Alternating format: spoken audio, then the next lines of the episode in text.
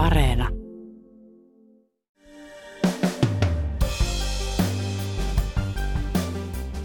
Apinarokko leviää Euroopassa ja paljon rokkoa nopeammin leviävät salaliittoteoriat, väärät tiedot ja pelot.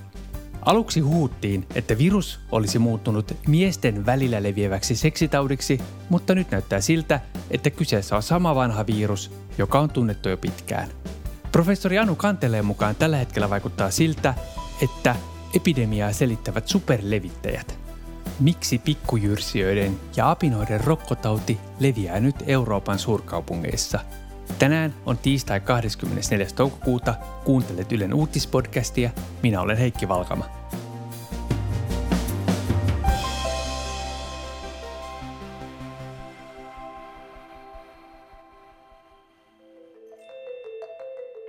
THLn asiantuntija rauhoittelee apinarokkoon liittyvää huolta.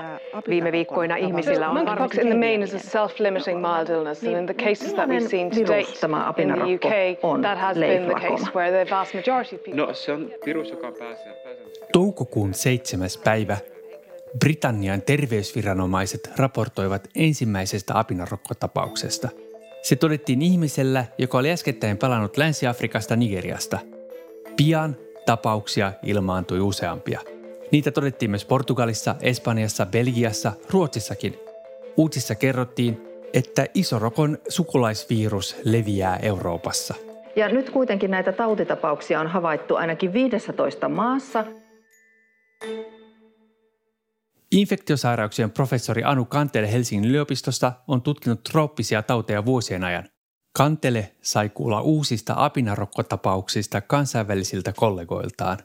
No, mä olin itse asiassa tuossa toukokuun alussa trooppisten tautien asiantuntijaverkoston kokouksessa Euroopassa ja, ja siellä oli Englannista kollega, joka sitten laittoi meille WhatsApp-viestiä siitä, että mitä nyt on tapahtumassa, eli saatiin lukea siitä jo ennen, ennen kuin se rupesi näkyä kansainvälisissä uutisissa. Hän itse asiassa kertoi niistä tapauksista, tapauksista, joita heillä oli ollut. Kertoi vaan, että näitä onkin nyt ollut näin monta. Ja, ja, sitten, ja mainitsi myös siitä, että, että aika paljon on nähty tapauksia miesten välistä seksiä harrastaneilla, joka, on, joka oli semmoista, mitä aiemmin ei ole niin Afrikasta kuvattu. Siinä joku sanoi heti, että, että on, onko tämä, että onko tämä muuttumassa seksuaalisen seksivälitteiseksi taudiksi, mutta sitten saman tien todettiin, että että, että ei varmaankaan se on kuitenkin tämä tauti, joka tarttuu hyvin läheisessä kontaktissa ja siinähän on läheinen kontakti, että, että kyllähän se voi hyvinkin olla ihan vaan niin, että, että se on nyt sattumalta päässyt, päässyt semmoiseen porukkaan, jotka harrastaa paljon seksiä keskenään ja, ja sitten se on sen takia päässyt leviämään juuri heidän keskuudessaan. Apinarokko on viruksen aiheuttama rokkotauti, jota on ollut Afrikassa jo pitkään. Aiemmin Euroopassa havaitut tapaukset ovat olleet peräisin Afrikasta tulleilta ihmisiltä. Nyt uutta on se, että tauti leviää ilman yhteyttä Afrikkaan. Tapauksia löytyy ilman, että niillä on yhteyttä ollut Afrikkaan. Ilman, että on ollut kontaktia kehenkään Afrikassa käyneeseen, saati, että näin ihmiset olisi itse ollut Afrikassa. Eli on selvää, että tällä hetkellä ta- tartuntoja tapahtuu Euroopassa tai ylipäätään maailmassa niin kuin Afrikan ulkopuolella – että nämä luvut on ihan toista kuin mitä, mitä aikaisemmin on ollut, että siinä on, siinä on ihan selkeä muutos. Sitten toinen asia oli se, että, että, että, tauti, että tapauksia on nähty erityisen paljon niin kuin miesten välistä seksiä harrastaneille, mutta sen selitys lienee vain se, että, että, että se on niin läheinen kontakti, että sitten näkyy, näkyy sen takia siinä porukassa. Esimerkiksi Espanjassa iso osa tartunnoista on tullut toukokuun alussa Gran Canarialla järjestetystä Pride-tapahtumassa, jossa oli paikallisten lehtien mukaan 80 000 osallistujaa. Myös Italiassa on todettu tartuntoja, jotka ovat samasta tapahtumasta. Toisaalta sitten on todettu, että Madridissa oli tapauksia jo huhtikuussa ennen kyseistä tapahtumaa. Ajatellaan, että tällä hetkellä tärkeä asia on se, että siellä on joku jo, jo, joku tai joitakin superlevittäjiä, että se voisi olla se selitys, koska tämä virus, vi, virusta on nyt kolmessa paikassa, on, on sekvenoitu se virus ja ainakin nämä primaaritulos, mikä siitä näyttää, niin näyttää siltä, että se virus ei ole muuttunut. Eli silloin, silloin selitys voisi olla, että jossakin on superlevittäjä. Voisi olla vaikka joku immunipuutteinen henkilö, joka helpommin, jolla, jolla sitä virusta, ja se virus pääsee leviämään, lisääntymään enemmän tai sitten muutenkin superlevittäjä voi, se on ihan yksilöllinen asia, niin, tota, niin voi olla, että siellä on jo, joku tai joitakin superlevittäjiä, jotka sitten on saaneet tämän, tämän asian aikaan. Tai että se on, se on niin kuin vaikeuttanut tätä tilannetta oleellisesti. Apinarokon ympärillä on kaikenlaisia salaliittoteorioita. Tauti kuulostaa jo nimen perusteella aika ikävältä. Vaikka se on isorokon sukulainen, se on kanteleen mukaan paljon lievempi tauti. Tämä alkaa kuumeella, se voi olla noin 38 ja ylikin se kuume ja sitten voi olla tämä lihaskipuja, selkäkipuja, imusolmukkeet kasvaa. Ja sitten hiljalleen kehittyy, voi tulla jo päivän päästä, mutta jopa vasta viiden päivän päästä rupeaa tulemaan ihottumaa, ja joka on tämmöistä, siitä tulee tämmöisiä pieniä rakkuloita, se voi muistuttaa vesirokkoa. Ja, ja sitten nämä rakkulat laajenee, ne voi olla suhteellisen kookkaitakin, ja sitten ne hiljalleen, hiljalleen siitä kuivuvat. Apinarokkoa vastaan ei ole varsinaista lääkettä. Tartunnan saanut eristetään ja tarvittaessa hoidetaan sairaalassa, jos oireet ovat vakavia. Sitten vaarana on tietysti se, että että siihen voi tulla joku bakteeritauti sitten päälle, päälle ja sitten, sitten, sitten se voi mennä, mennä vaikeammaksi. Nämä tapaukset, mitä, mitä nyt on raportoitu, niin nämä on ollut suhteellisen lieviä. Apinarokkoon kuollaan selvästi harvemmin kuin isorokkoon. Isorokossa kuolleisuus oli jopa 30 prosenttia, mutta apinarokossa 3-6 prosenttia. Sekin saattaa olla yläkanttiin, koska Afrikassa kaikkia tapauksia ei raportoida – Euroopassa ja muissa paikoissa, joissa on hyvä terveydenhuolto, kuolleisuus on kanteleen mukaan paljon vähäisempää.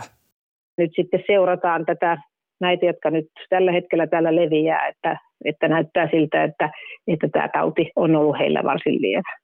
Mutta kuitenkin se voi kestää viik- viikkoja, että, että ei, en sitä vähättelemättä sillä, lähinnä sillä lievällä tarkoitan sitä, että ei kuitenkaan kuolemaan johtavia.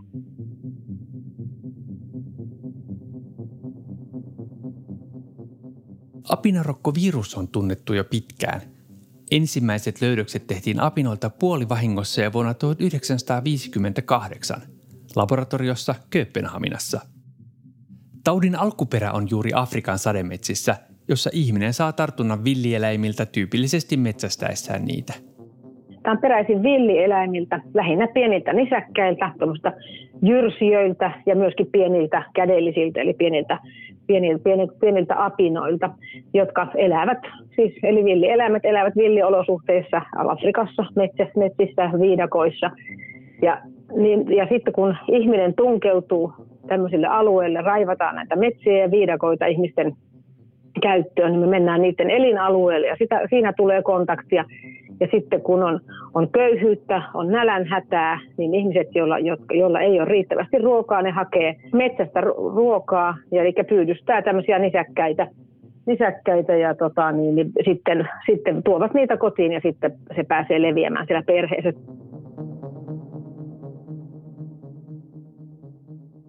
Näin uskotaan käyneen esimerkiksi vuonna 1997 – kun silloissa Zairessa, siis nykyisen Kongon demokraattisen tasavallan alueella, ryöpsähti apinarokkoepidemia. Katako Komben alue Zairessa puolitoista kuukautta sitten. Kansainvälinen lääkäriryhmä tutkii alueella puhjennutta apinarokkoepidemiaa. Isorokkoa muistuttava tauti on alkanut tarttua myös ihmiseltä ihmiselle. Tartuntoja Zairessa tähän mennessä nelisen sataa. Sotatila keskeyttää tutkimukset. Epäselväksi jää, onko apinarokko ihmiskunnan uusi isorokko. It, Ihmiset pakenivat saireen sodan takia sademetsiin ja metsästivät sieltä eläimiä ruuaksi. Tutkijoiden mukaan tämän vuoksi tauti levisi. Jo tuolloin sen todettiin leviävän ihmiseltä toiselle ja tuolloin mietittiin, mitä olisi tapahtunut, jos apinarokko olisi levinnyt suurkaupungissa.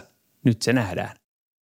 Professori Anu Kantele kiinnostui apinarokon leviämisestä jo useita vuosia sitten. Mä aikanaan kiinnostuin apinarokosta sen takia, että mä, olin, mä kuuluin Euroopassa tämmöiseen, tämmöiseen pieneen nyrkkiin, joiden tarkoituksena oli niin kuin tarkkailla, että minkälaisia erilaisia niin kuin tauti-ilmoituksia rupeaa tulemaan, että jos tulee jotain tämmöistä erityistä. Ja siinä yhteydessä, kun mä seurasin, seurasin näitä ilmoituksia, niin mä pistin merkille silloin tämän apinarokon ja mun ehdotuksestani kirjoitettiin sitten raportti, että tämmöistä on ja täällä on tämmöinen potentiaalinen, ta, potentiaalinen tauti, joka voi lähteä leviämään. Ja ehkä juuri se, mikä, mikä itsestä tuntui siinä niin kuin erityisen niin kuin merkittävältä oli tämä isorokko-immuniteetin väistyminen. Tavallaan se ymmärrys, että hiljalleen ma- maailman väestö muuttuu enemmän ja enemmän niin kuin alttiiksi. Niin kuin sen, sen käsittäminen, että tilanne on sillä tavalla, sillä tavalla niin kuin herkkä. Yksi syy siihen, että apinarokko leviää tällä hetkellä maailmalla, liittyy nimenomaan isorokkoon. Vieressämme on juuri Tukholmasta saapunut herra Kivelä. Voisitteko kertoa, oliko siellä jonkinlaista paniikkitunnelmaa isorokkotapausten johdosta? No ei siellä varsinaisesti mitään paniikkia ollut, eikä muutakaan hämminkiä, mutta Suomeen lähtevät suomalaiset kovasti arvoivat, että kauan kun pitää seutulassa olla ennen kuin pääsee kotiin. Karanteenissa nimittäin. Ja karanteenista selviydytte hyvin pelkällä rokotuksella. Säikäyksellä. Ja säikäyksellä. Niin.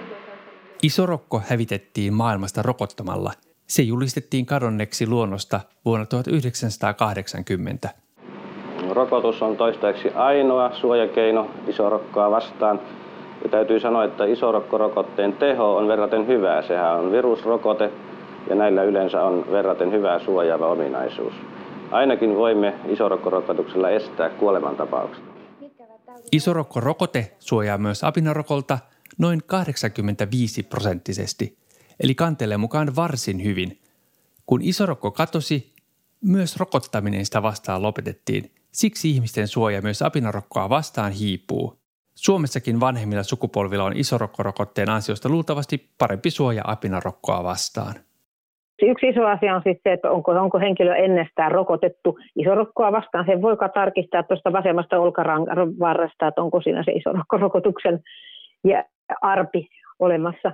Se, että kuinka hyvin se rokote sitten suojaa niitä, jotka sen aikanaan on saanut, niin se on, se on sitten toinen asia. Ajatellaan, että, että se ei välttämättä niin kuin kokonaan suojaa sitä tartunnalta, mutta se voi aiheuttaa sen, että se taudin kuva, joka se tauti kun se saadaan, niin, niin sitten se on, on lievempi.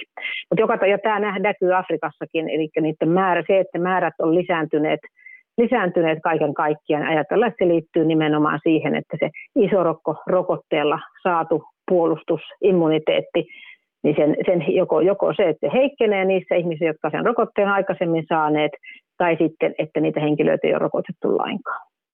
Apinarokkoepidemioita on nähty maailmalla vuosien varrella useaan kertaan.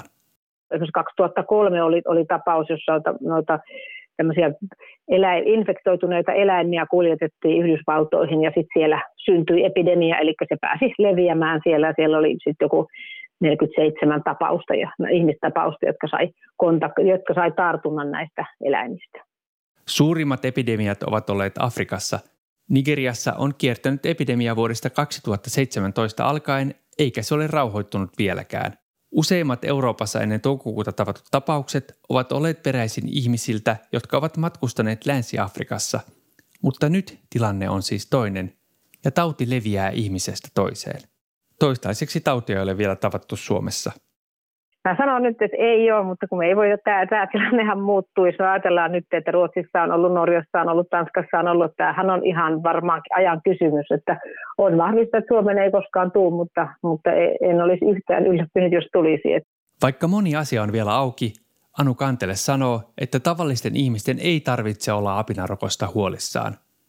Se on verrattain lievä, ei tartu niin helposti kuin vaikkapa korona ja lisäksi siitä on jo paljon tietoa.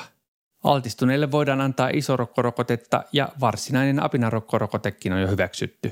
Toisin kuin esimerkiksi koronavirus, joka on RNA-virus ja siksi muuttuu nopeasti, apinarokko on DNA-virus. Sellainen ei muunnu helposti. Se, mitä tällä hetkellä tiedetään, niin sillä perusteella ei ole huolen aihe tavalliselle kansalaiselle, eikä tämä ole tosiaankaan mikään korona – Nämä tautitapaukset on kuitenkin yhä vain yksittäisiä, vaikka me nyt puhutaan jostakin määristä, niin ne on kuitenkin hyvin pieniä ja tosiaan Suomessa ei vielä, vielä yhtään tautitapausta toistaiseksi ole ollut. Ja, ja sitten jos ajattelee sitten, että, että sitä tautia on lä- lähellä, niin se kuitenkin vaatii sen läheisen kontaktin. Eli tartuntavaarasta on lähinnä ne, jotka on, on apinarokkoon sairastuneen kanssa lähikontaktissa, erityisesti seksikumppanit ja samassa taloudessa asuvat asuvat. Eli tämä on se, miltä se tällä hetkellä näyttää ja katsotaan tietysti, mihinkä se kehittyy, mutta ei, en, en näe, että tavallisella suomalaisella olisi tässä nyt suurta syytä huoleen.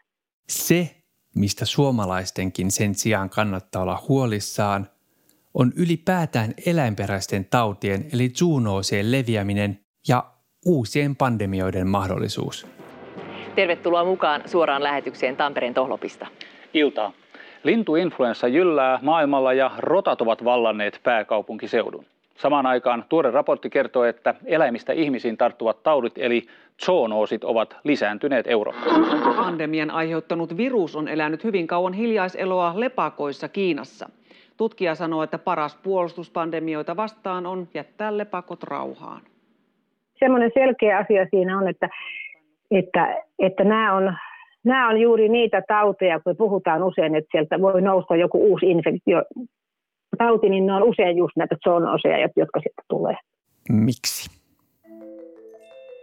Yksi selitys on se, että, että ihminen raivaa koko ajan metsää ja muuta luontoa niin kuin omiin tarkoituksiin. Eli tunkeutuu kerta kaikkiaan villieläinten elinpiiriin ja että kontakteja tulee enemmän. Ja sitten tietysti ihan kaiken kaikkiaan niin kuin se kulttuuri, jossa pyydystetään, pyydystetään villieläimiä ja myydään toreilla ja näin edelleen. Eli sitä kontaktia tulee tosi paljon. Ja sitten ihan yhtenä asiana tulee toi, on köyhyys ja ruoan puute, jotka ajaa sitten ihmisiä hakemaan ruuakseen villieläimiä, lähinnä pikkunisäkkäitä ja siitä taas tulee kontakti. Eli, se iso muutos on se, että me ollaan selkeästi enemmän kontaktissa näiden villieläinten kanssa.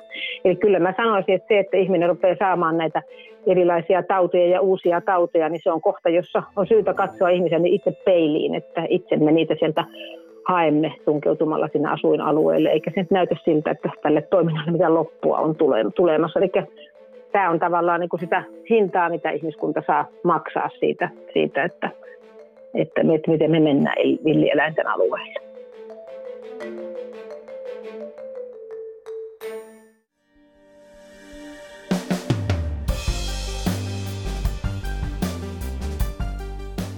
Kiitos, kun kuuntelit Ylen uutispodcastia. Ylen uutispodcast ilmestyy joka arkipäivä kello 16 Yle Areenassa – Sieltä löytyvät myös edelliset jaksot ja voit lisätä meidät suosikiksi painamalla sydäntä.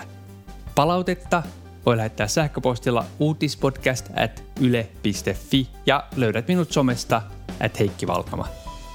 Tämän jakson äänistä ja leikkauksesta vastasi Sami Lindfors. Uutispodcastissa me syvennymme siihen, mikä on tärkeää juuri nyt. Kuulemiin.